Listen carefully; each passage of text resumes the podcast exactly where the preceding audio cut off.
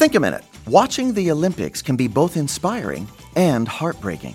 It's easy to get caught up with the thrill of victory, as well as the agony of defeat, especially when the world's greatest athletes, who have worked so hard their entire lives, lose by only a fraction of a second. Even with all their years of daily discipline and training, they still must finish well. Almost winning doesn't count. No one is rewarded and remembered for what they almost did. In the 2008 Beijing Olympics, both the U.S. men's and women's 400 meter relay teams learned this the hard way.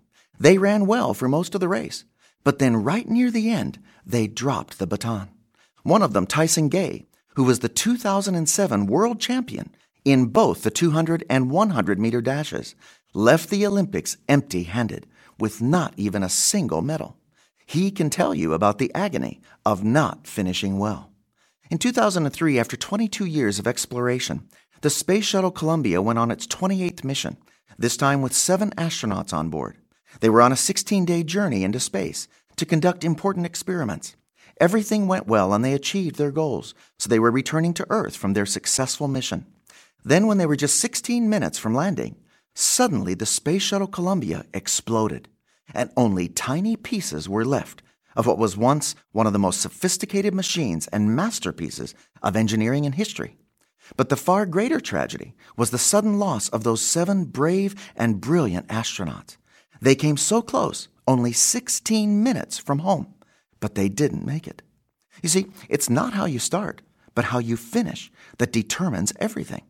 In the most important matters of life and death, right and wrong, almost doesn't count. You have to finish well. If you let yourself be distracted or detoured, even just a little, it can end up destroying you.